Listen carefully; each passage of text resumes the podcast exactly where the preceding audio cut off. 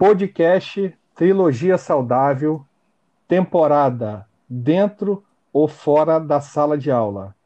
Episódio O Lugar da Pedagogia Social, com o professor querido, meu mestre Arthur Viana. Arthur já está com a gente e eu queria que você desse as boas-vindas aí, Arthur, para os nossos ouvintes. Olá a todos, a todas, a todos que estão nos escutando. Sejamos todos bem-vindos a essa conversa. Espero que seja um diálogo, não monólogo, né? Um diálogo que nos ajude a construir novas ideias e colocar a vida em uma nova perspectiva. Obrigado pelo convite, Maurício. Eu que fico honrado de só ter aceitado o convite. E eu preciso contar para os ouvintes, professor, que antes da gente começar a gravar, o senhor já estava me orientando no meu rumo de pesquisa, me indicando livros, pessoas para consultar. Então, essa sua personalidade assim, de, de educador, ela, ela, ela encontra no aluno um lugar muito especial. E eu fiquei muito feliz quando o senhor aceitou o convite, professor. Imagina, eu estou sempre disponível a conversar e estabelecer diálogo. E essa coisa de estar sempre orientando, né, amparando, principalmente pessoas como você que quer se aprofundar na educação, para mim não é trabalho não, para mim é prazer, é parte da minha vida. Faço automático isso. Tem até que me controlar. A, a gente percebe, professor, a gente percebe o carinho que o senhor tem com, com esse assunto. Professor, eu sempre que eu convido a pessoa, eu peço que ela conte a trajetória de vida dela, a história de vida dela. O senhor topa começar por esse caminho? Pode ser, claro. Pode ser, sim. Então, é, você quer, seja bem... um rec... quer que eu faça um recorte dentro da pedagogia social, da educação social? Como é que você quer que eu faça? Não, professor, eu gostaria que você realmente contasse sua trajetória de vida sem esse recorte. E aí, quando o senhor, enquanto o senhor está contando sua trajetória de vida, eu vou anotando os pontos e aí a gente, talvez, depois da sua trajetória de vida, a gente faça esse recorte. O que o senhor acha? Tá ótimo. Pode ser. Então, vamos Sem lá. Problema. Então, tá. Então, é, é bom a gente conversar com pessoas estranhas, é, conhecer as pessoas antes de conversar com elas, até porque eu aprendi com a minha mãe que a gente não fala com pessoas estranhas. Eu nunca entendi muito bem isso, não, mas porque eu sou um estranho legal. Mas a gente, para manter e não desobedecer mãe, né, a gente começa se apresentando. Eu sou Arthur Viana Ferreira, eu sou carioca. Eu nasci no subúrbio do Rio de Janeiro, Marechal Hermes, vivo no subúrbio do Rio de Janeiro. E desde jovem eu sempre fui uma pessoa muito inquieta, no sentido de tentar é, entender o mundo e, e tentar contribuir para que esse mundo pudesse fazer sentido, não só para mim, quanto para as outras pessoas. Então eu comecei, estudei como toda criança, na escola, tudo mais, fui para a faculdade. E eu tenho que confessar que a minha primeira faculdade não foi na área de educação. Eu tentei ciências contábeis, por incrível que pareça, na Federal do Rio de Janeiro, só que comecei e não rolou.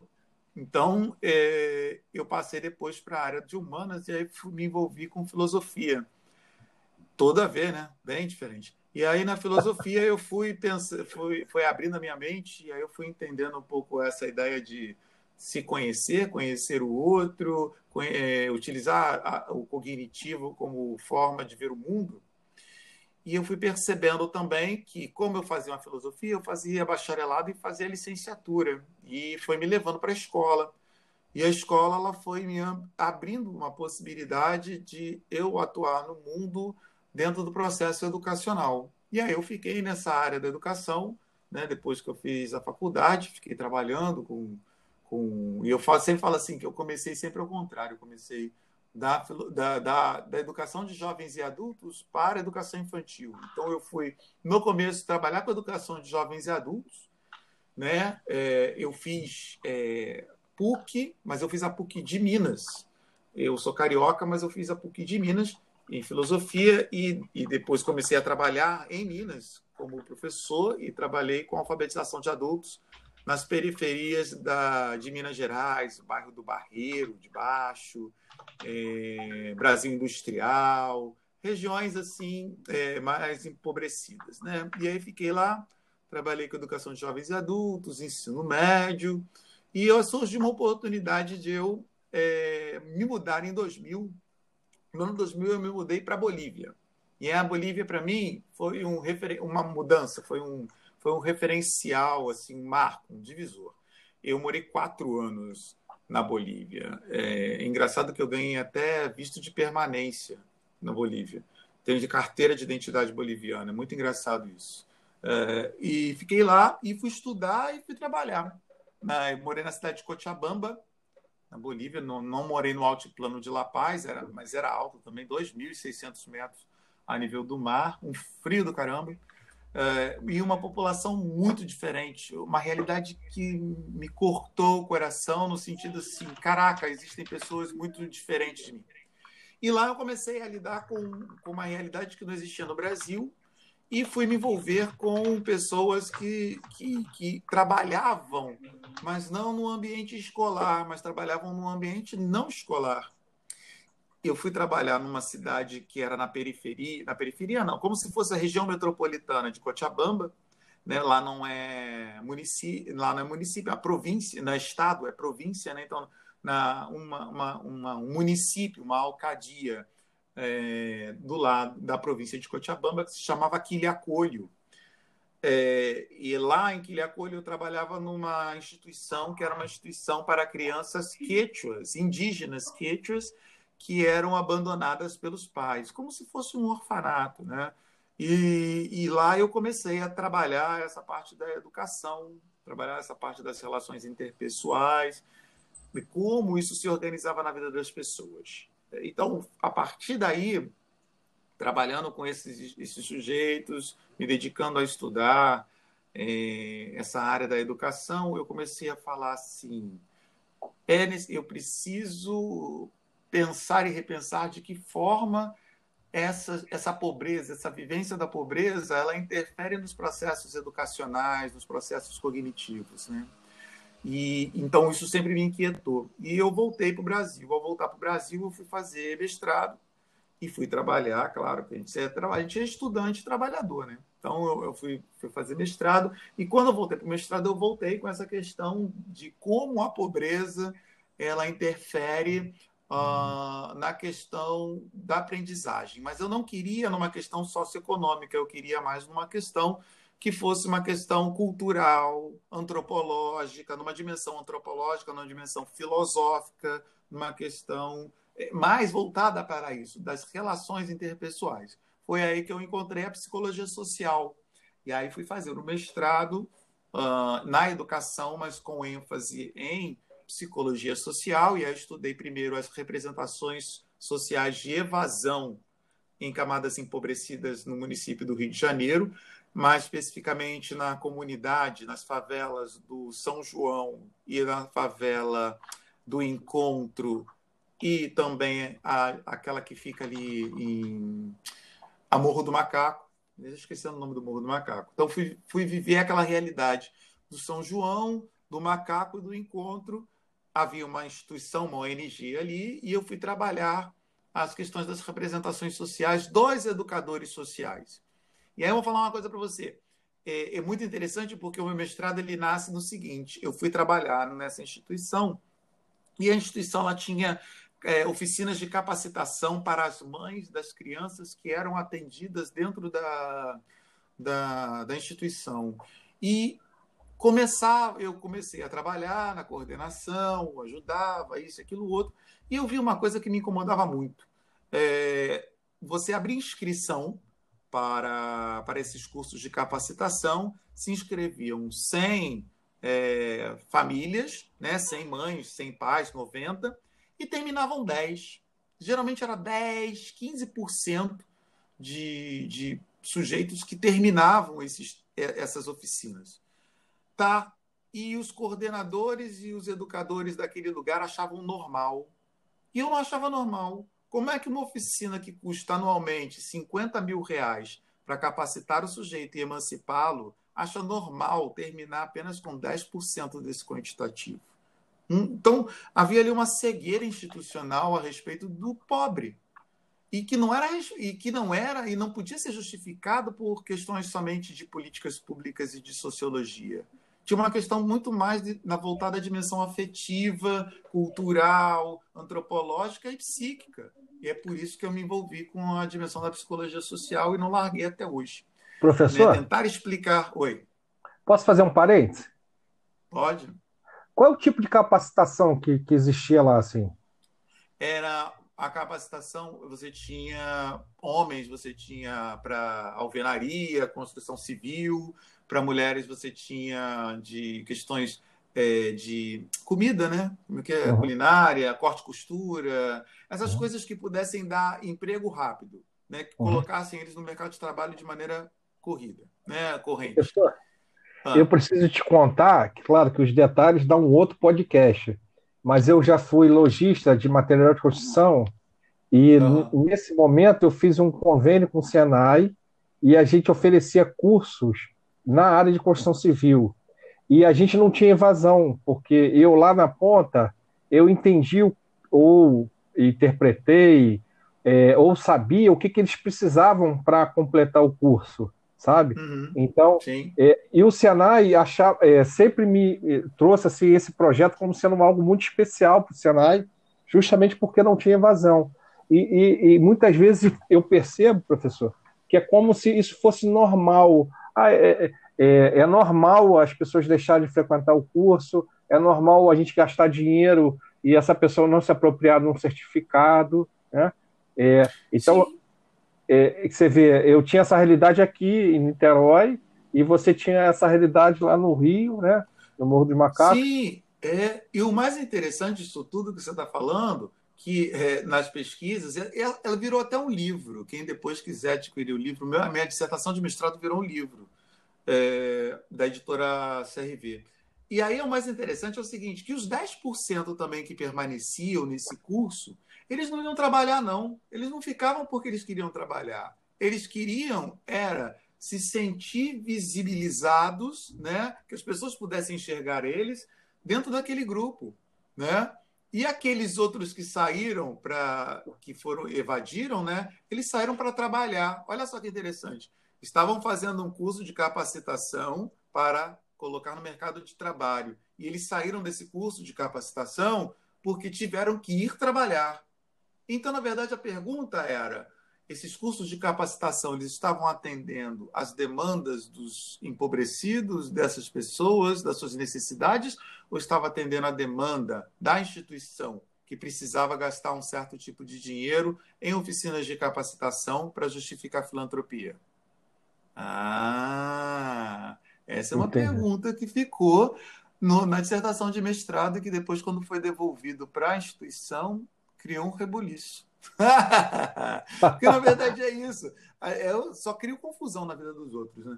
Mas é que, na verdade, isso não é verdade, faz... não, professor. O senhor, o senhor vezes... cria, o, o senhor cria conteúdo, o senhor cria é, desejo de estudar, o senhor, é, mas cria confusão também. Sobre o é. livro, professor, eu vou abrir um espaço no final do podcast para o senhor, diz, é, o senhor nos contar onde encontra essas produções é, é, em termos de livro que o senhor publicou. Aí tá o senhor conta para a gente onde a gente localiza. Aí, professor, é. É, lá você trabalhou com essa parte da psicologia social, da filosofia, é isso mesmo? Isso. Aí eu trabalhei com essa dimensão da psicologia social no mestrado. Quando eu terminei o mestrado, eu já estava na faculdade, comecei a dar aula na Universidade de Santa Úrsula, em Botafogo, e aí eu falei assim, ah, eu vou... Então, já voltei para o ensino, ensino superior... Vou fazer o doutorado. E aí o doutorado, eu, consegui, eu fui fazer doutorado de novo na P U C, mas na P U C de São Paulo. E lá eu me dediquei à psicologia. E aí fui trabalhar a dimensão da psicologia da educação, dando continuidade a estudar essa prática educativa não escolar é, e, que de muitas vezes, e que muitas vezes invibilia, invib, invisibilia, invi, invisibilia, nossa, não, não consegue enxergar. E troquei a, a palavra. Que não consegue enxergar o outro que é empobrecido, né? Essa coisa do fazer o outro invisível. Porque muitas vezes, o que acontece, na maioria das vezes, é eu vou trabalhar com o empobrecido e esse empobrecido, eu já sei o que esse empobrecido precisa, né? Desde ele precisa de amor, carinho, atenção, afeto, como também ele precisa de conteúdo, porque ele precisa, ele vai ter que trabalhar de empregado, vai ter que trabalhar de, na construção civil, vai ter que trabalhar é, na, na, na, na culinária, como atendente. Como... Você decide o que o outro vai fazer. Não como uma possi... você vai apresentar a ele a possibilidade dele ser algo, mas quase como um sentido de imposição do eu sobre o outro. Então, a partir daí, eu fui estudar essas questões de em que medida isso é imposição do eu sobre o outro, o imperativo de um eu sobre o outro, né? Eu sei o que o outro precisa, ou isso que eu ofereço enquanto educação é apenas uma janela, uma porta, uma possibilidade do outro começar a pensar sobre o que ele pode fazer. Porque eu posso começar na construção civil e terminar na engenharia civil. Claro. Sobre uma porta. Mas claro. Não, às vezes eu falo assim, não, você é pobre, fica de pedreiro. Seu lugar é de pedreiro. Isso é uma imposição do eu sobre o outro. Eu estou decidindo o que, que ele pode, porque eu acho que, como ele sendo pobre, pode sair de pedreiro para o engenheiro civil. Isso são questões que parecem que não existem, mas existem. É por isso que elas se chamam representações sociais. As representações sociais são invisíveis. Elas são tratadas como se fossem naturais, tratadas como se fossem parte de um processo, mas elas não são parte desse processo. Somos nós que inventamos isso e naturalizamos ela como parte de verdade. E isso é oriundo da vivência da nossa psique dentro de um grupo social específico. Então, articulando psicologia social com psicologia da educação. E que foi aí que eu fui fazer o meu doutorado. E aí fiquei quatro anos em São Paulo, de novo. Eu sou meio nômade, já reparou, né? Estudei na P U C de Minas, Estou reparando. Fui para Bolívia, depois fui para São Paulo. Teve uma hora que eu falei, acho que eu vou ter que ficar no Rio de Janeiro. Eu acho que eu, eu só fiquei... consegui ficar no Rio de Janeiro falando assim, eu vou ter que fazer um concurso, porque se eu não fizer um concurso e não passar no concurso no Rio de Janeiro, acho que eu vou arranjar de viajar de novo para outro lugar. Mas eu sou eu fiquei... meio nômade mesmo. Eu fiquei curioso, professor. O convite para Bolívia, o senhor já foi como educador? Não, eu fui na Bolívia para estudar. Eu falei assim, eu ganhei uma bolsa. Ah, você vai estudar na Bolívia? Eu vou, vou estudar na Católica da Bolívia. Então, eu comecei a estudar na Católica da Bolívia e falei assim, bom, já que eu estou estudando, preciso arranjar emprego, né? Eu falei, claro. Vou procurar emprego. E aí, eu arrumei um emprego que eu sabia fazer. Por exemplo, é difícil. Como professor, eu não podia, porque eu teria que praticamente fazer uma prova de nivelação do curso para... Mas como ah. educador social eu podia. Então aí eu Legal. acabei entrando na área da educação. E a área da Entendi. educação social era muito mais interessante para mim como novidade, Entendi. porque tudo estava sendo novidade. Porque eu vou falar uma coisa para você. Eu fui para a Bolívia e não sabia falar uma linha, não sabia falar uma linha em espanhol. Hein? Eu cheguei no dia vinte e um de janeiro e dia vinte e três começavam as aulas e eu não sabia falar espanhol. Então eu fui na cara e na coragem para aprender a, a falar a língua, para aprender a, a fazer tudo. Então, nunca imaginei isso. Sabia falar muito bem inglês, mas não sabia falar uma língua, uma língua espanhol. Então, é, eu fui com a, a, a ideia de aprender. Então, quando apareceu a possibilidade de eu trabalhar num ambiente não escolar, eu, eu agarrei tanto a possibilidade de aprender a, um novo trabalho, como também aprender uma nova língua. Tanto que, depois de dois anos, eu já estava falando quechua, né? Que é a língua dos indígenas na... na Bolívia, né? Do, de um grupo étnico boliviano, porque o Evo Morales ele reconheceu trinta e seis línguas dentro da Bolívia, da, das etnias. Tem os aimarás, tem os quechuas, tem os guaranis, tem os tupis. Então, é, professor, o reconhecimento, o reconhecimento dessas línguas é muito importante para a questão histórica e cultural daquele povo, não é isso? Sim, total. Aliás, o Evo... Eu, Estou fazendo militância, né? Mas o Evo, eu estava na época do Evo. O Evo ele conseguiu transformar realmente o Estado, ele mudou o nome do Estado. O Estado era a República da Bolívia, agora é Estado Plurinacional Boliviano, o nome do país. Porque reconhece que existem diversos grupos étnicos, que é o que, por exemplo, é o que tem no Brasil e nós não reconhecemos. Não existe o indígena. Existem os chavantes, os tupis, os tamoios, os guaranis... Né? E são várias etnias, né? É, não raças, mas várias etnias indígenas. E a gente acha que é tudo igual. Não é tudo igual. Né? Então, é, o, o, a Bolívia conseguiu coisas que o Brasil não conseguiu, e não estou falando no sentido de sociali socialismo ou, ou capitalismo, não. Uma questão de reconhecimento cultural. Eu sou muito grato a esse país e vira e mexe eu estou de férias lá. Porque, além das amizades, né? Eu gosto Sim. muito da, dessa dimensão é, positiva do, deles. Eles me ensinaram muito, eu sou muito grato a eles, porque eu acho que eles me deram um caminho de pesquisa que dificilmente tem volta. Talvez eu se eu tivesse muito... ficado no Brasil, eu teria eu estava estudando escola, com certeza. Eu só Entendi. saí da escola porque eu entrei, eu fui, eu fui ser meio boliviano nessa ideia. Eu tenho muita vontade de conhecer a Bolívia, professor. Quando tiver a oportunidade, ah. eu, vou, eu vou te perguntar as dicas lá para a gente visitar a Bolívia. Professor? A gente marca, a gente vai junto. Ah, professor, eu vou adorar. Eu vou adorar. Pelo menos eu sei os caminhos. Eu vou adorar. Está gravado aqui sua promessa, eu vou adorar. Ah. Professor, eu preciso te dizer que aquela possibilidade que o senhor disse, assim, ah, ele pode até começar na questão civil, como pedreiro, e terminar engenheiro, é, tem uma pessoa que ela começou comigo como atendente lá daquela loja de material de construção. Ele chama uhum. Alex Oliveira, ele mora num engenho pequeno em São Gonçalo. E ele me disse, professor, que semana que vem está se formando em engenharia. Porque durante, Ai, o, durante o trabalho dele comigo, eu indicava conteúdo, por exemplo, para eles de técnica de edificação, oportunidades, assim, é, lugares que dão esse curso de edificações gratuitamente. E sempre incentivei muito eles a estudar. E aí, no Mas caminho sabe... da... Eu, eu percorri um caminho de ir para uma é, franquia de alimentação e ele percorreu o caminho da engenharia e semana que vem está se formando. Ele não era pedreiro, mas era atendente de loja de construção e se, a partir da semana que vem ele é um engenheiro. E aí eu queria mandar um, um abraço para ele, Alex Oliveira, professor. Uma pessoa que eu, que eu tenho muito carinho. Mas aí é o mais interessante da sua postura enquanto educador que outros não têm, eu vou dizer, mais de cinquenta por cento não têm.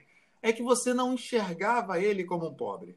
Que aí eu estou falando de pobre não no sentido econômico, porque a gente trata a pobreza como se fosse sentido econômico, e pobreza é um termo polissêmico. E não é só pobreza de não ter dinheiro, é pobreza de você praticamente é, entender que esse sujeito não é capaz de... Você tira dele uma... uma, uma coloca ele numa condição cognitiva inferior. Então, como você via ele? Bom, ele, não, ele é economicamente vulnerável, ok, mas ele tem potencialidades, capacidades, habilidades de qualquer ser humano. Então, ele pode começar como, é, na construção civil e passar para a engenharia.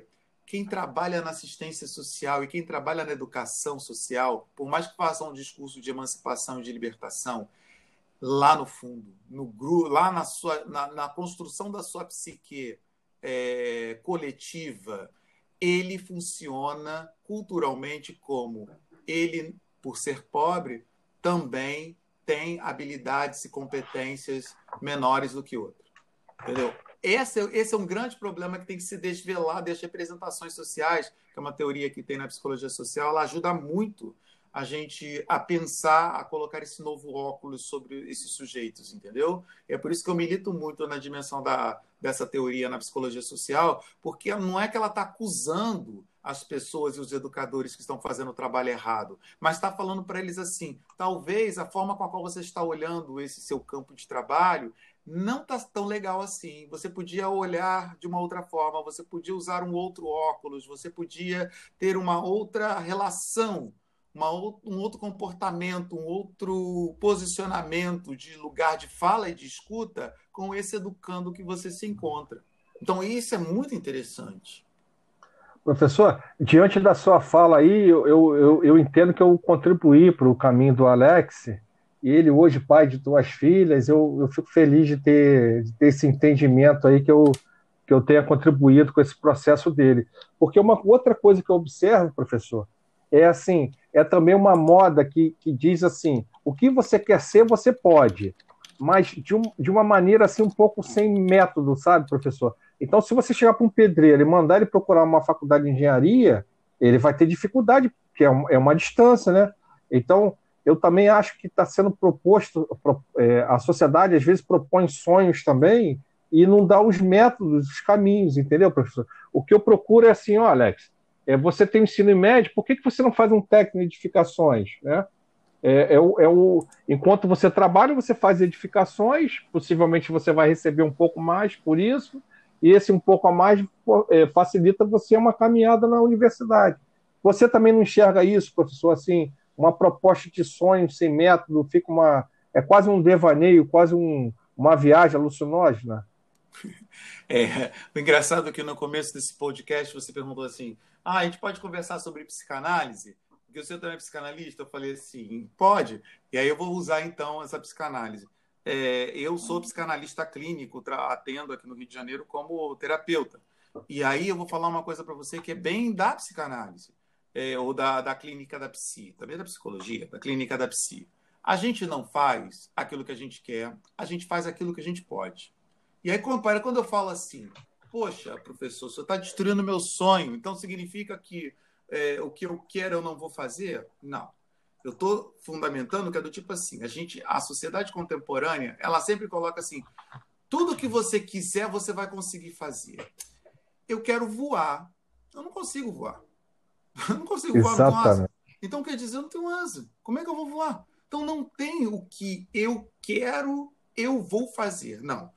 Eu quero, mas eu não vou fazer o que eu quero, eu vou fazer o que eu posso. E aí, ver a realidade na qual se, que eu me encontro. Vou dar um exemplo para você, que você trouxe, né, desse, desse sujeito. Aí você fala assim, sujeito, ah, eu queria ser igual a esses caras que constroem pontes e que assinam projetos. Sim, você quer ser engenheiro, estou nomeando para você. Ok, isso é o que você quer.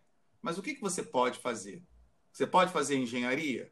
Não, não tenho dinheiro, tenho duas filhas para criar. É, mas eu acho que você pode fazer técnico de edificação. Olha só, eu quero, eu não vou fazer o que eu quero, eu vou fazer o que eu posso. O que, que eu posso fazer? Eu posso fazer técnico de edificações.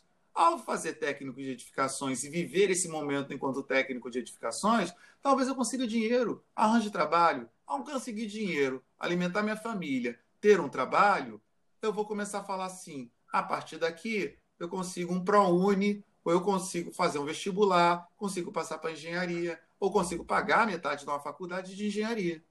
E aí, termino engenheiro. Viu como é que é diferente? Eu, uma coisa é eu ficar afixado no eu quero. A gente tem que sair desse imperativo, dessa fixação do eu quero, para falar do eu posso. E a partir do eu posso, quem disse que a partir do eu posso eu não chegue até aonde eu quero?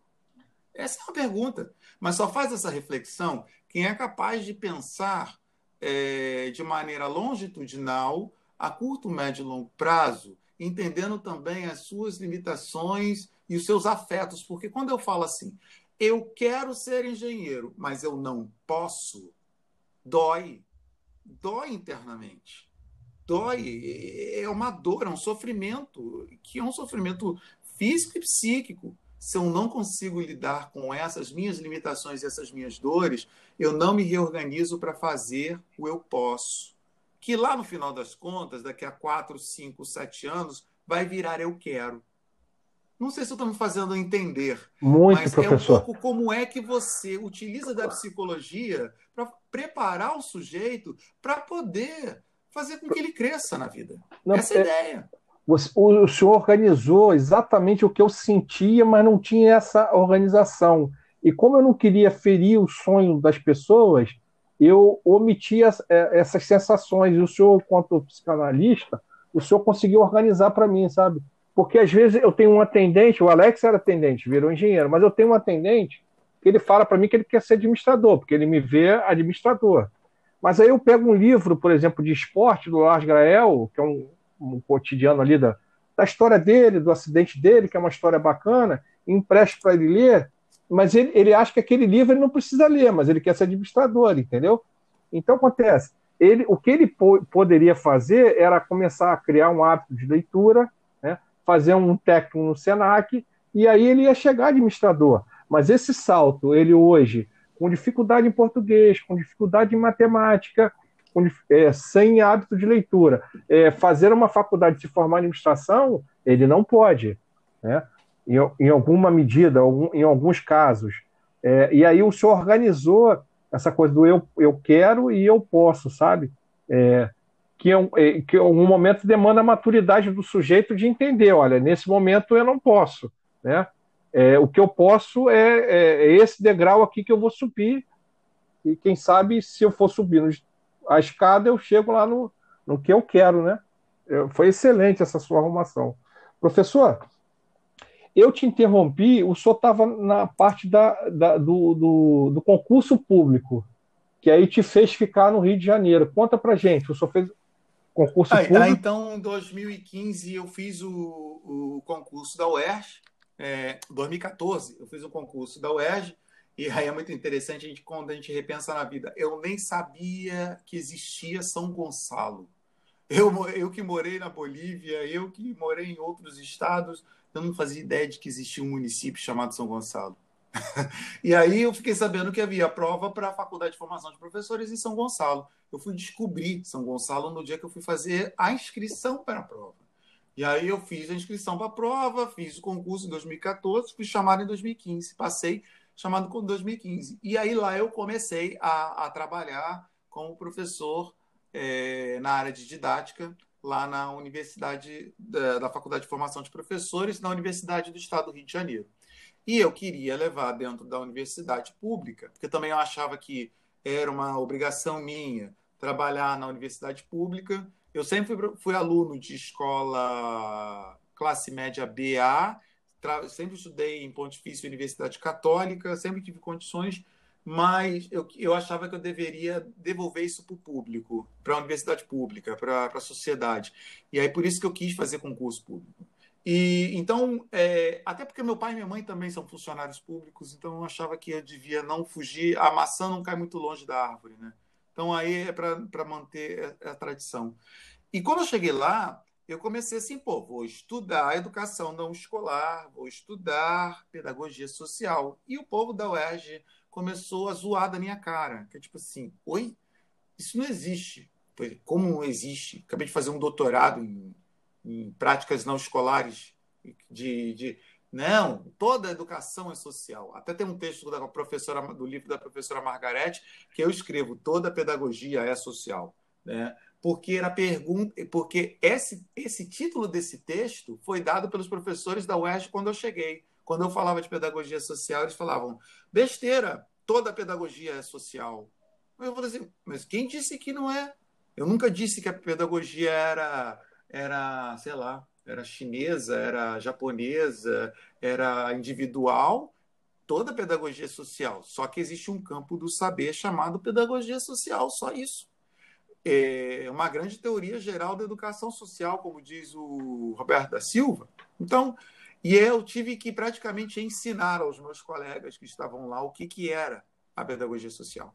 E aí foi criado o grupo, logo quando eu cheguei, a primeira coisa que eu quis fazer é criar um grupo chamado Fora da Sala de Aula, que a ideia era, vamos fazer e pensar educação fora do ambiente escolar. Eu entrei numa universidade, que é uma universidade como todas as outras, a U E R J, a U F F, a U F R J, que foca muito nos processos formativos e escolares, o formal, e dá uma disciplina de espaços não escolares.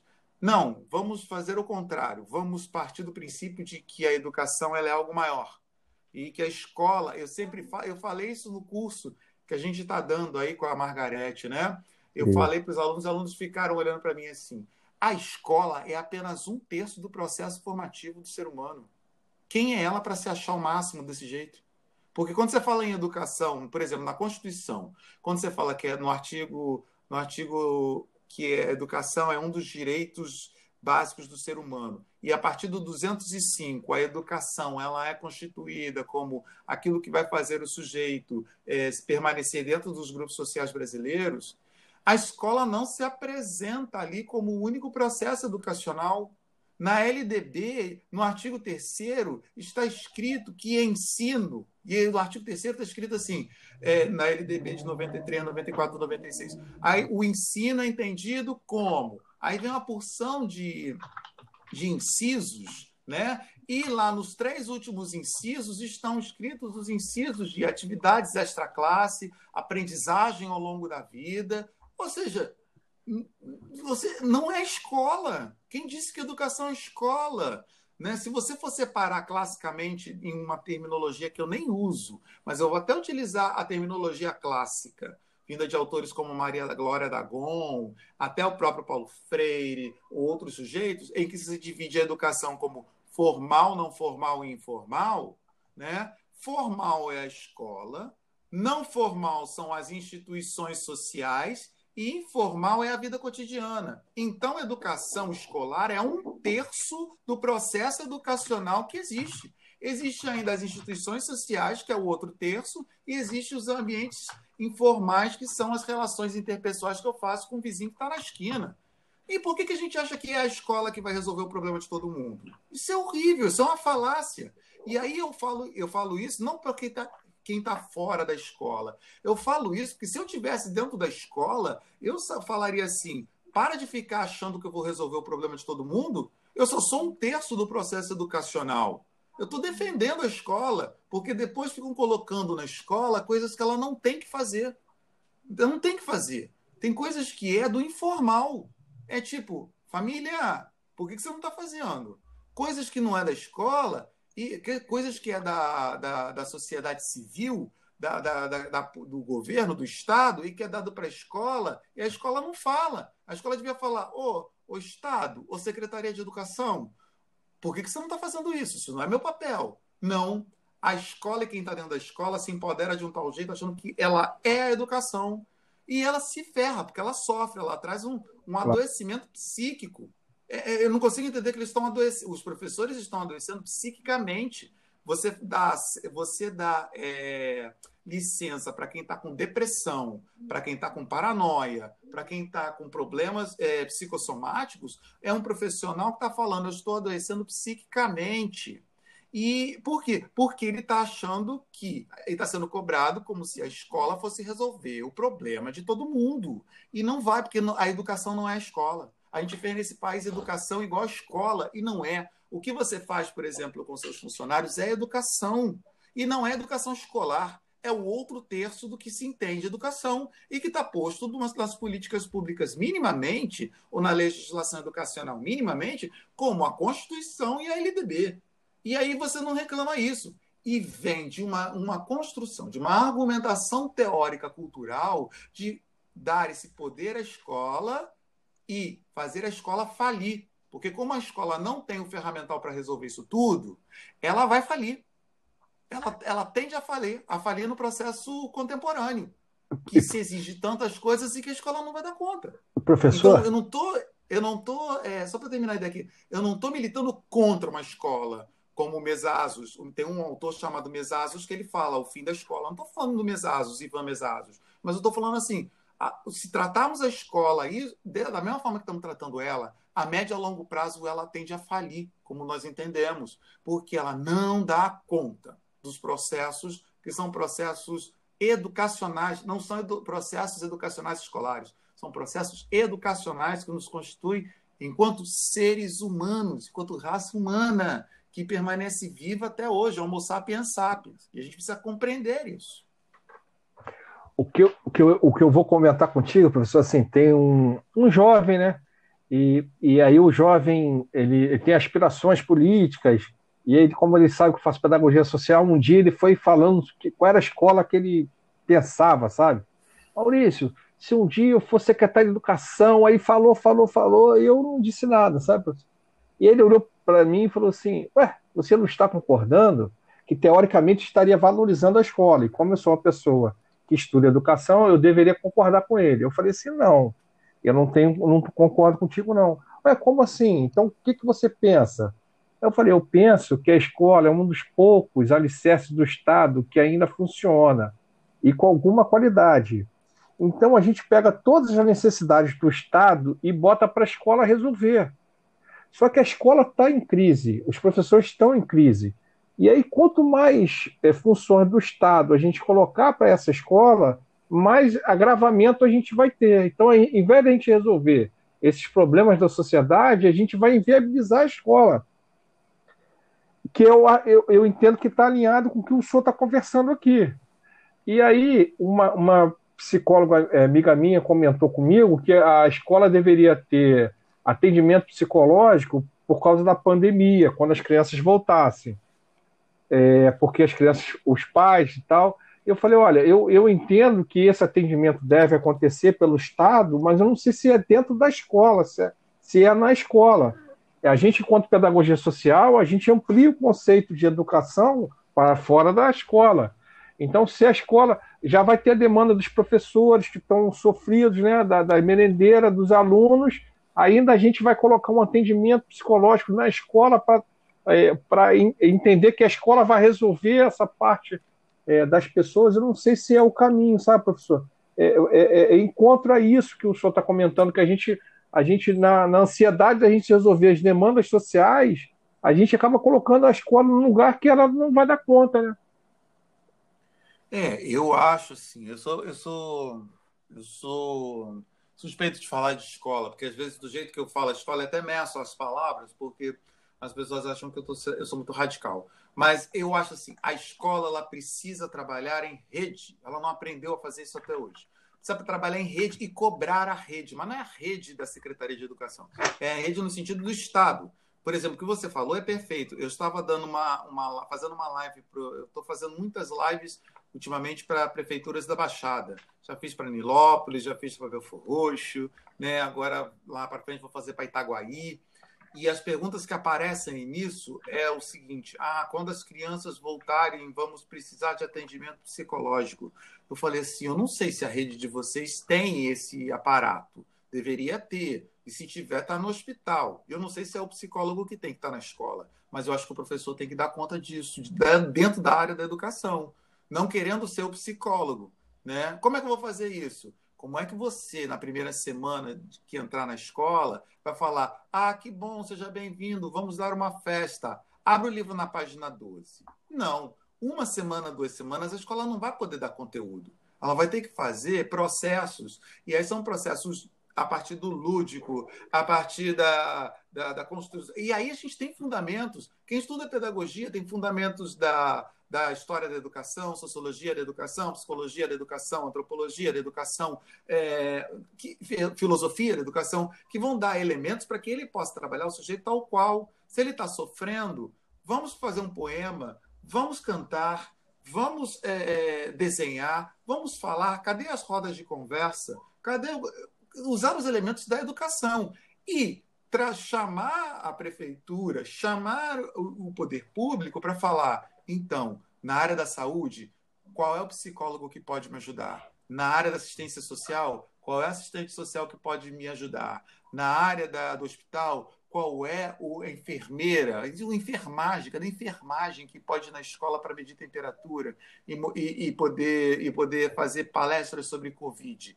A escola ela não tem que dar conta de todas as coisas, ela tem que se interessar por todas as coisas. É bem diferente. Interessante. Ela não tem que resolver todas as coisas, ela tem que se interessar pelas todas as coisas. E ao se interessar, procurar os especialistas para conversar com ela. A escola, às vezes, não sabe que no mesmo bairro tem um U P A. Essa escola tem que visitar o U P A. A diretora tem que ir lá e falar assim, oi, tudo bom? Eu sou diretora do colégio, Escola Municipal Santos Dumont, aqui, em Marechal Hermes. Eu, você é diretora da U P A? Então, eu tenho não sei quantos alunos. Ah, tem que conversar. Olha, tem um CRAS, o CRAS em Guadalupe. Olha, eu sou diretora do colégio e tal, e eu sou dessa região do CRAS, sabe? Tem alunos da minha escola, como é que eu posso criar um dia que a senhora possa ir lá e conversar com as mães dos meus alunos? Eu tenho que criar rede. O diretor do colégio não faz isso.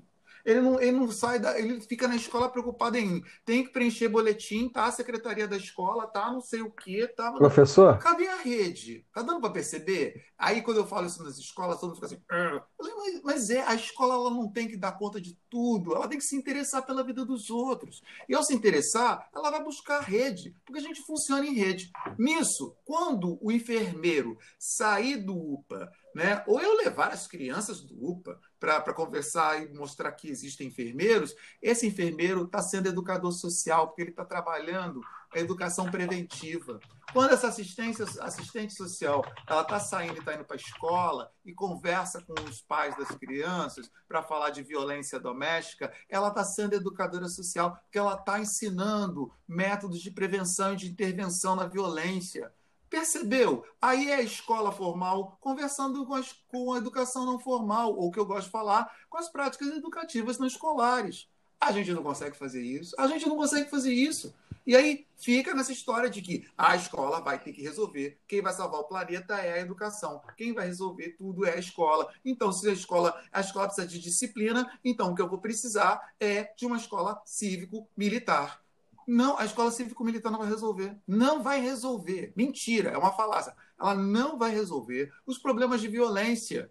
Se eu moro numa, num bairro onde eu tenho uma delegacia, o diretor já foi lá na delegacia conversar com o delegado para poder conversar a respeito de ronda escolar, para conversar a respeito na prefeitura do que se poderia fazer, para mostrar para as pessoas... Não, não, a escola não vai conversar com os outros lugares, né? Ela espera que os outros lugares vão conversar com ela. Então, aí eu fico me perguntando que papel essa, essa escola tende a falir. No futuro, que a gente trabalha em rede, né? A gente está em rede. As pessoas que vão escutar isso, estão escutando isso, eu estou aqui no Rio de Janeiro, dentro da minha, no conforto da minha casa, pode ser pessoas que estão escutando no norte do Brasil. É porque a gente está em rede. A escola não quer estar em rede. Como é que ela vai conseguir vencer as barreiras de uma sociedade globalizada? Impossível. Então, é, é, as minhas críticas à escola não são nunca conteúdos, a fórmulas, a métodos. São as relações que a própria escola estabelece e que ela não consegue fazer, porque ela acha que vai resolver tudo. Não se vai resolver nada. Ela vai ter que criar e viver a globalização e a rede tal qual ela se apresenta no mundo, e nós estamos vivendo e adoramos viver isso. Não há problema disso. Professor, eu preciso te contar que eu sou um privilegiado e que eu convivi com a Rede Municipal de Educação de Maricá, e as diretoras lá, elas trabalham em rede, sabe? Elas são amigas da, da direção da U P A. Olha, eu, olha onde eu estava. Eu estava ouvidor da empresa de ônibus de Maricá. E é um ônibus gratuito que roda na cidade. O que eu fazia, dá um outro podcast, eu não vou entrar em detalhes, mas eu trabalhei em rede com as diretoras para esse ônibus, nos finais de semana, levarem as crianças para espaços de cultura público, no Rio de Janeiro, em Niterói, é, Bienal do Livro. Então, em Maricá, as diretoras, elas trabalham em rede, sabe? E eu tive o privilégio, professor, de experienciar isso, de viver isso, e, e, e quanto isso é potente para a entrega final para a sociedade, né? Então, eu, eu preciso te contar que eu tive esse privilégio de viver isso, professor. Ainda bem, ainda bem que existem municípios que nos dão alegria para a gente poder sonhar isso. Mas, às vezes, a, a, a, a diretora... Quando eu falo a diretora, parece que eu estou colocando o peso em uma pessoa. Estou falando a gestão democrática, né? A gestão da escola. E aí envolve o diretor, supervisor, coordenador, orientador, inspetor escolar também dentro desse grupo, os técnicos da, da, da educação, aqueles que se fazem responsável da escola se mover, a merendeira da escola, ou seja, todos esses sujeitos que fazem parte de uma gestão, é né, junto com a comunidade, é com o pai de aluno. Não é só a diretora, porque é senão isso. Parece que o meu discurso é fica só é na figura é do diretor. Eu falei assim, é isso, é claro, eu preciso saber quem é o responsável pelo transporte público. Para poder levar essas crianças, eu tenho que saber quem é o museu. É que horas que eu entro no museu? É Onde tem uma biblioteca pública é que eu possa levar essa criança? Por que que a biblioteca tem que estar na escola? Por que que a escola não pode ir para a biblioteca pública? Professor? É uma coisa, é uma coisa que eu nunca parou para pensar. Por que que a escola não pode ir na biblioteca pública? A Bienal... Eu estou falando de quê? Eu estou falando de espaços não escolares conversando com a escola. É. Isso que a gente está fazendo, um discurso que eu estou fazendo é esse. Eu estou falando... Escola, por que que a gente não conversa com os espaços não escolares? Por que que a gente não fala com o restante das outras instituições ah. sociais que também produzem saber, conhecimentos e tem processos educativos que não são aqueles curriculares, mas também tem outros tipos de lógicas de mundo e de currículos que são criados pelos grupos é, mais vulneráveis? É isso que eu estou falando com você. Professor, a Bienal de dois mil e quinze, a gente levou... seiscentas crianças de Maricá para o Rio Centro para visitar a Bienal do Livro, sabe? E essas seiscentas crianças dentro de um ônibus público municipal, de uma autarquia, é, e nessa articulação em rede com as diretoras. Então, eu tenho essa experiência comigo, assim, num lugar muito especial é, na minha trajetória profissional. Falando na minha trajetória profissional, professor, eu queria te pedir que o senhor contasse aqui no podcast a nossa experiência de, de, de em parceria, né? Eu Eu pegando um pedacinho ali da turma da, de pós-graduação da U F e os métodos que a gente usou, como é que foi o retorno da turma. É, o senhor conta um pouquinho dessa experiência que a gente fez junto aí é, com a turma de pós-graduação aqui da, do Pipas U F, professor? Sim, então, é, nós temos com a professora Margarete Martins, e aí a gente tem que, a gente tem que falar falar das coisas ruins e falar das coisas boas também.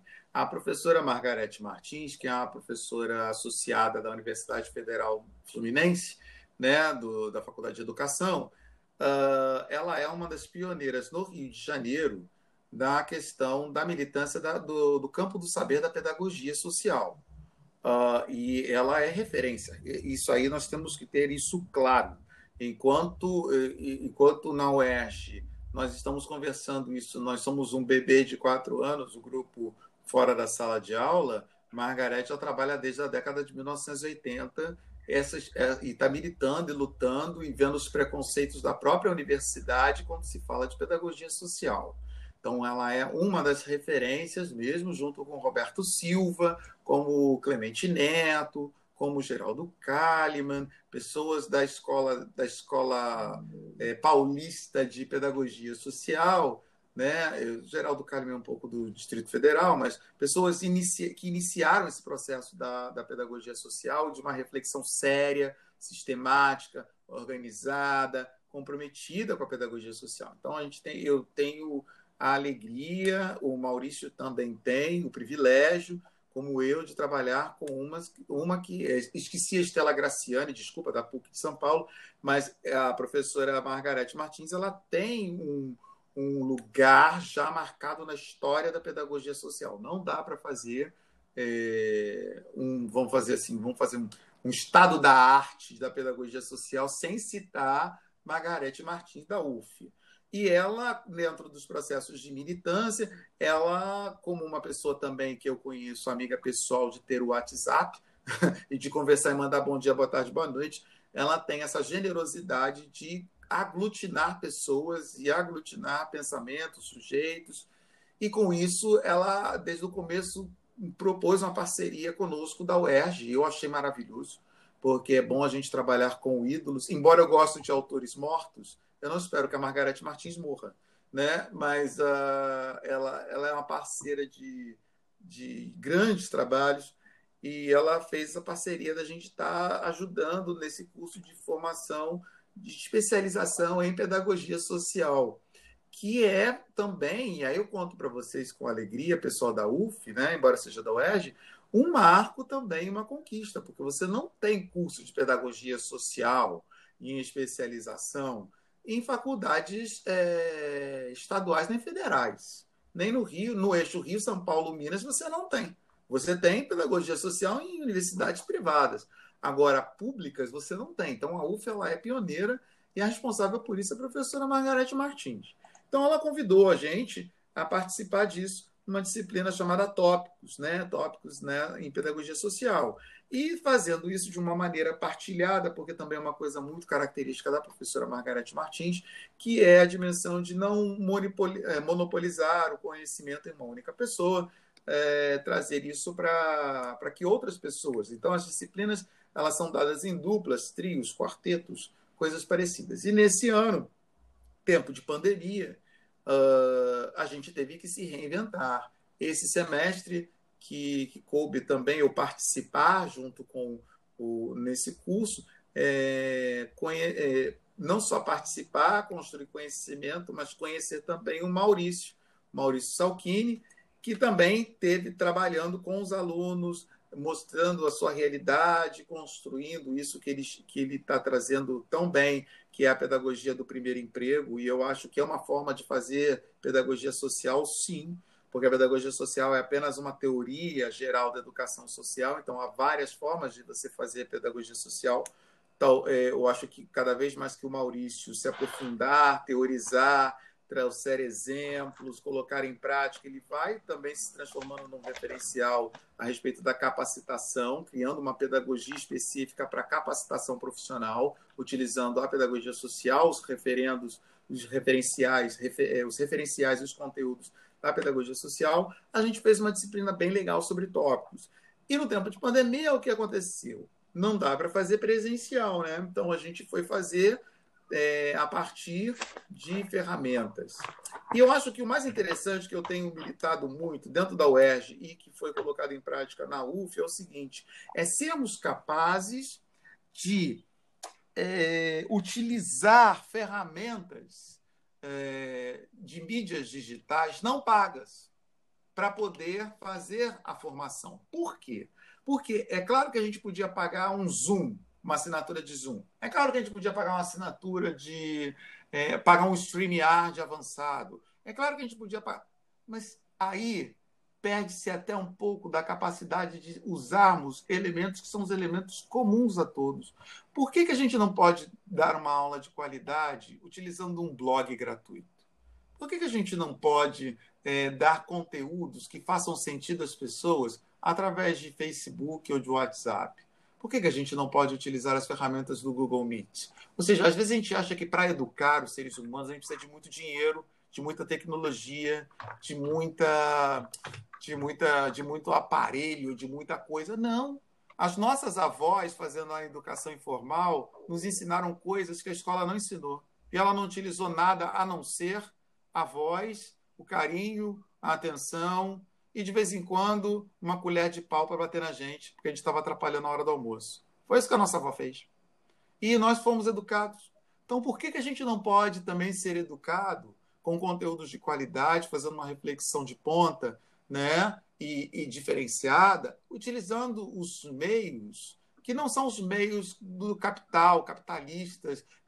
Temos que pagar. Por que tem que pagar? Se a educação ela é dada numa relação em, com o outro, né?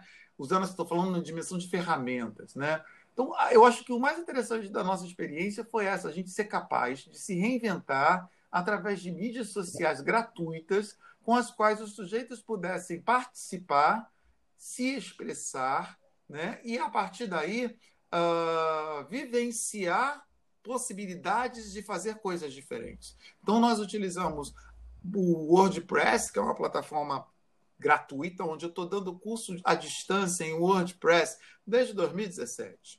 Né? Eu não pago um tostão. E estou utilizando essas ferramentas, as pessoas estão ganhando diploma, certificados de curso de extensão e são felizes para sempre.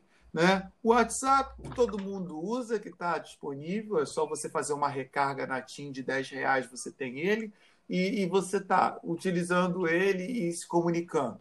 Né? Em vez de ficar passando fake news, você pode, pelo menos, passar um texto em P D F. Acho isso bárbaro. Depois, o Facebook, ou outra Instagram, ou um, um próprio podcast em que a gente pode se utilizar desse, desses mecanismos e ir estudando, fazendo o nosso tempo. Eu acho que o mais interessante é que somos capazes de mostrar politicamente que é possível se educar fora do ambiente escolar com os recursos que são postos pela própria sociedade, os recursos gratuitos e que são postos pela sociedade, são legitimados pela sociedade. As pessoas têm o seu próprio time, podem fazer o seu processo de autoformação, porque elas escutam esses podcasts, E, essa, e, esses, e ouvem esses textos no YouTube, vê esses vídeos no YouTube, leem esses textos em P D F, no momento em que eles podem fazer, depois de amamentar uma criança, depois de voltar do trabalho, dentro de um ônibus, saindo, lavando uma louça, São Gonçalo para Niterói, lavando uma louça, dirigindo o carro. O quanto que eu escuto de, escuto de podcast de live gravada dentro de carro, você não tem noção. Eu entro dentro do carro, eu já ligo dentro de uma live gravada para poder escutar o que o meu colega está falando. Então, isso é muito bom. Isso aí é uma nova forma de lidar com o conhecimento. E que a gente tem que reconhecer que isso não vai embora. A pandemia, oxalá chegue logo essa vacina e nós vamos ter controlado essa pandemia. Mas essa forma de educar não vai embora. Nós vamos ser híbridos. E vai ser muito bom ser híbridos, porque vamos aprender a aprender de uma nova forma. Então, a experiência feita na, no, na turma da U F F foi maravilhosa, no sentido de usarmos a, a, as tecnologias, as redes digitais, né, as mídias sociais, a nosso favor, em podcasts, lives, né, sites, é, meios de comunicação maravilhosos. Professor? E que eu vou contar uma coisa para você, eu vou, só para terminar, vou contar uma coisa para você. Isso não é novo. Porque quando você pensa no Instituto Brasileiro é, de Educação, né, que você tinha aqueles cursos, aquelas revistinhas que seja chaveiro, e aí você comprava isso na década de mil novecentos e sessenta, setenta, o material ele vinha pelo correio e você devolvia as respostas pelo correio. Nós sempre utilizamos de ferramentas que eram ferramentas da comunicação social para nos educar. Então, por que que não utilizaríamos isso hoje? Então, a gente só está reorganizando algo que nós sempre fizemos, porque sempre fomos muito espertos e muito capazes de nos recriar diante dos problemas da sociedade e do mundo. Eu, eu vou te dar um testemunho que é, os, vários alunos, muitos, vieram no meu privado, assim, no WhatsApp, no individual, e disseram o quanto eles foram surpreendidos com essa possibilidade, né? Porque tem aquele paradigma assim, da apostila, o paradigma do livro, que a gente também disponibilizou, indicou livros para eles e tudo, mas a gente incluiu essas, essas plataformas, e eles me dizem assim que agora eles estão usando para educar a quem eles atendem, sabe? Então, professor, uma professora, por exemplo, da rede de seropédica, está é, interagindo comigo para ela ter um podcast e os pais poderem ouvir, assim, tudo gratuitamente, tanto a forma de gravação quanto a forma de acesso. Então, eu comungo da, da sua avaliação que foi um sucesso, professor. E que bom que eu tenha participado disso. É, a vida me privilegiando com esses momentos assim bacanas de experimentação. Professor, a gente está chegando aí num, num terço final, aí, num caminho final do podcast. Eu queria abrir um espaço para o senhor nos contar as ofertas do grupo de fora da sala de aula, é, as fontes de pesquisa, é, como, como que o, o ouvinte aqui acompanha esse, o grupo fora da sala de aula da U E R J, aonde ele pesquisa, os livros que vocês publicaram, onde que a gente encontra, e se, se tem uma, uma, uma agenda próxima, um convite para a jornada. É, conta um pouquinho dessas produções aí do Grupo Fora da Sala de Aula, professor. Então, o Grupo Fora da Sala de Aula, ele nasce há quatro anos na U E R J, no período de greve. Isso eu, acho, eu gosto de falar sempre isso. Quando é que nasce ele? Nós entramos, logo que eu entrei na U E R J, houve uma grande greve em dois mil e quinze, que durou quase nove meses. E nós nascemos dentro da universidade, ocupada, no escuro, em abril, no meio de uma greve, como eu tinha começado em março. Para mostrar mesmo até, não interessa se a universidade está aberta ou fechada, nós podemos fazer educação. Né? E a educação não precisa da, dos currículos formais, nós podemos ser resistência. E esse grupo ele foi crescendo, foi crescendo nas ofertas. Começamos como cursos de extensão, que exigem até, existem até hoje, passamos a ser disciplinas eletivas, como educação e espaços não escolares, dados aos alunos de graduação, uh, viramos eventos e jornadas, como houve dia onze e doze de novembro, tivemos uma jornada que ela é anual, a jornada de educação não escolar e pedagogia social, e produzimos materiais. O grande, o grande lance disso tudo é, para além de ensinar e aprender com os educadores sociais, né, produzimos materiais para que esses educadores, esses educadores sociais também possam pensar e repensar as suas práticas, né, ao longo da vida, ao longo da história. Então, nós temos muitas produções que não são somente em revistas Qualis A e B da CAPES, mas também em livros, em materiais físicos e e-books gratuitos que são distribuídos na nossa plataforma. Nós temos uma plataforma também gratuita, uma grande plataforma que se chama LAPPES. O que, que é o LAPPES? O LAPPES é o Laboratório de, produto, de, de Pesquisas e Produtos Pedagógicos em Educação Social. Se chama LAPPES, com E. E dentro do LAPPES, a gente tem... É... Esse, todos os livros, a gente tem todos os, os links de Facebook, de Instagram, a gente tem todos os projetos eh, de educação, a gente também agora que nós entramos, eu, foi a última vitória em dois mil e dezenove, que deixou a gente muito bem, a gente se transformou numa linha de pesquisa de mestrado e doutorado na U E R J F F P, onde eu coordeno. Então, quer dizer, para nós foi a mega vitória, ou seja, um reconhecimento da pedagogia social, ou seja, quem quiser estudar pedagogia social pode fazer um mestrado e um doutorado numa linha específica para a pedagogia social. Esse ano teve várias inscrições, eu fiquei surpreendido. Foi a primeira vez que abriu inscrições esse ano para essa linha de pesquisa que eu coordeno no mestrado. E a quantidade de gente que se inscreveu para falar de práticas educativas não escolares numa perspectiva de pedagogia social, foi imensa. Mais de trinta e cinco candidatos para duas vagas. Eu achei isso muito bom, porque é a primeira seleção nesse, nesse aspecto, né? Aberta ao público. Nós já temos um orientando, mas aberto ao público geral em tempo, em te, e em tempo de pandemia, eu fico imaginando quando acabar a pandemia eu estou ferrado, né? A nossa linha está ferrada, porque vai precisar de mais gente para orientar, porque é uma demanda, era uma demanda que estava lá pulsando de pessoas que querem aprofundar sobre pedagogia social, sobre práticas educativas não escolares, escolares, quer fazer um mestrado, quer fazer um doutorado, e envolvendo e aprofundando essa, essa, essa realidade. Então, foi uma vitória que nós conseguimos dentro de uma militância, uma vitória que nós conseguimos dentro da universidade pública do Rio de Janeiro, ou seja, mestrado, doutorado é, público, sem pagar, e, e que estão lá postos. Então, se eu tivesse que indicar é, para vocês, ou fazer um convite, eu faria o convite para vocês entrarem dentro dessa nossa página.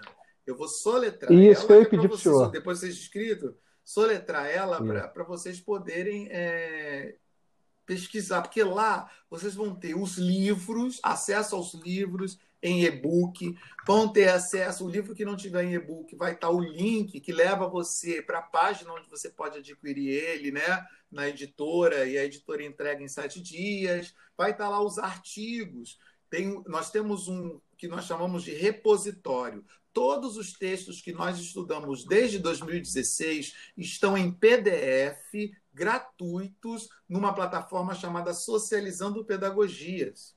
Então, quando eu fui contabilizar, a gente tem mais de sessenta textos lá. Imagina, uma biblioteca só de pedagogia social, toda separadinha em P D F para você ou imprimir ou você ler no seu tablet, maravilha, ou no seu celular, ou no seu computador. Então, tem todo um trabalho que é oferecer o sujeito, dar caminhos, uma bússola para ele falar. Eu não sei o que é pedagogia social? Está aqui, olha. Isso aqui é o que nós estamos chamando de pedagogia social. E ele começar a descobrir, a partir daí, outros autores, mas pelo menos ele saber por onde andar.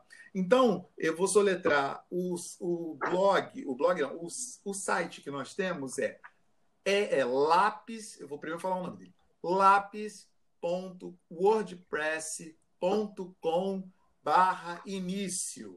Aí vou soletrar. É L A P P E S ponto Word, W O R D P R E S ponto, que é WordPress, ponto com, C O, barra início. A palavra início sem acento. Quando você coloca todas essas... Professor, eu fiquei numa dúvida. Vai aparecer. Eu fiquei numa Oi. dúvida. O, o E é uma vez só ou são duas vezes? Não, uma vez só. É L A P P E S. Ah, tá. Tá. Se você colocar isso no Google, eu... ele vai aparecer e vai abrir logo a página. Tá. Ou se você colocar no browser, né, ah. no, na, na, no link lá também, ele vai abrir. Ah. Tá. Professor... O...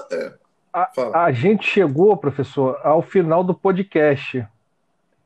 E aí eu queria, okay. eu queria uma, uma mensagem final do senhor e, e novamente renovando meu agradecimento por compartilhar esse momento aqui comigo.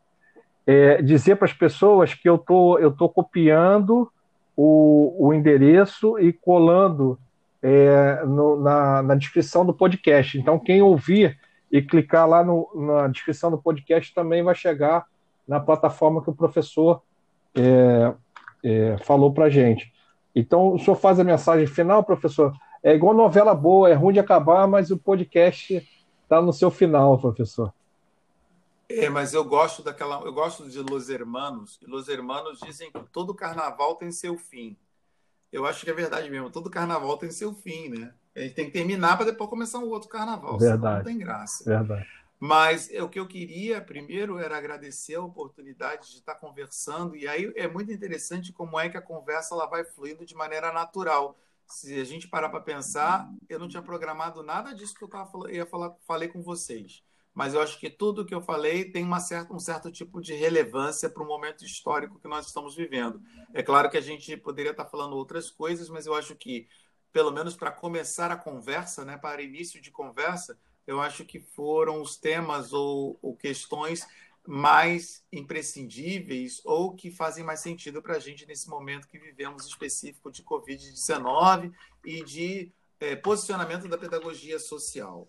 Eu acho que todos nós que estamos na área da educação, nós temos que perceber essa ideia de que a educação ela é muito mais do que uma escola.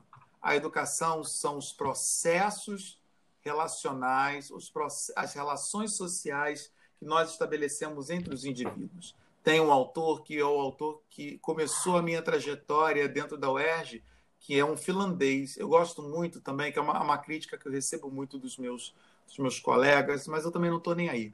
É, dos meus colegas que eles falam assim, você estuda muito autores que são autores estrangeiros e não estudam autores brasileiros. Eu falei assim, eu faço isso de propósito mesmo, é para que vocês conheçam os estrangeiros, porque os brasileiros já tem muita gente para estudar, inclusive você que está falando mal de mim, né? Então, é, eu trago os outros que ninguém estuda. Então, eu tenho um autor finlandês que se chama Hans Uwe Noto, e ele fala assim, toda relação social é uma relação pedagógica. Essa frase, para mim, resume tudo o que eu faço. Toda relação social é uma relação pedagógica. E é verdade. Ou seja, estou em relação social com o outro, há um processo de ensino-aprendizagem ali, há um outro que me ensina e que eu aprendo, há uma oportunidade de eu ensinar algo para uma outra pessoa, e é assim que a educação se constrói. Se ela é feita na escola, nós chamamos essa relação de formal. Se ela é feita por uma instituição, uma O N G, o Estado, a gente chama de não formal. Se ela é feita dentro da minha casa, com a minha mãe, enquanto eu estou escovando os dentes, isso é informal. Toda relação social ela é pedagógica. Parece uma coisa muito simples, mas que ninguém conseguiu traduzir numa frase. Eu acho que se a gente tiver claro isso para a nossa vida, eu acho que a gente entende que educar é um processo de desenvolvimento contínuo e que todos nós somos chamados a fazê-lo. Quando a gente faz pedagogia social, a gente apenas está tentando organizar uma teoria geral da educação social, que pode ser feita de diversas formas, porque toda relação social é pedagógica. Então, nós organizamos essas teorias, né? Colocamos, plasmamos ela em conceitos para que outras pessoas possam chegar, ler, eh, se aproveitar delas, desconstruí-las, reconstruí-las, criar novos conceitos e, assim, mover o mundo e as relações que existem entre os seres humanos. Eu acho que seria essa mensagem que eu queria deixar para todos vocês. Vamos continuar fazendo pedagogia social nesse intuito da, de construir, desconstruir e reconstruir a realidade das práticas educativas eh, existentes nas relações sociais brasileiras. Professor, obrigado pela sua participação. Muito obrigado. Foi sensacional a nossa conversa. Você acabou de ouvir o podcast Trilogia Saudável, temporada Dentro ou Fora da Sala de Aula, com Maurício Salchini convidando o professor doutor Arthur Viana para o episódio O Lugar da Pedagogia Social. Eu queria agradecer a todas as professoras que passaram pelo meu caminho, pela Margarete Martins, minha coordenadora, a todos as profissionais da educação, em nome da diretora Luzia, lá de Maricá, a todos os educadores sociais, em nome do Jaci Marques, a toda a educação fora da sala de aula que existe, em nome do professor, meu mestre, doutor Sadi Bianchim. Muito obrigado a todos vocês, obrigado ao professor Arthur Viana, e obrigado aos ouvintes. Até a próxima. Um abraço.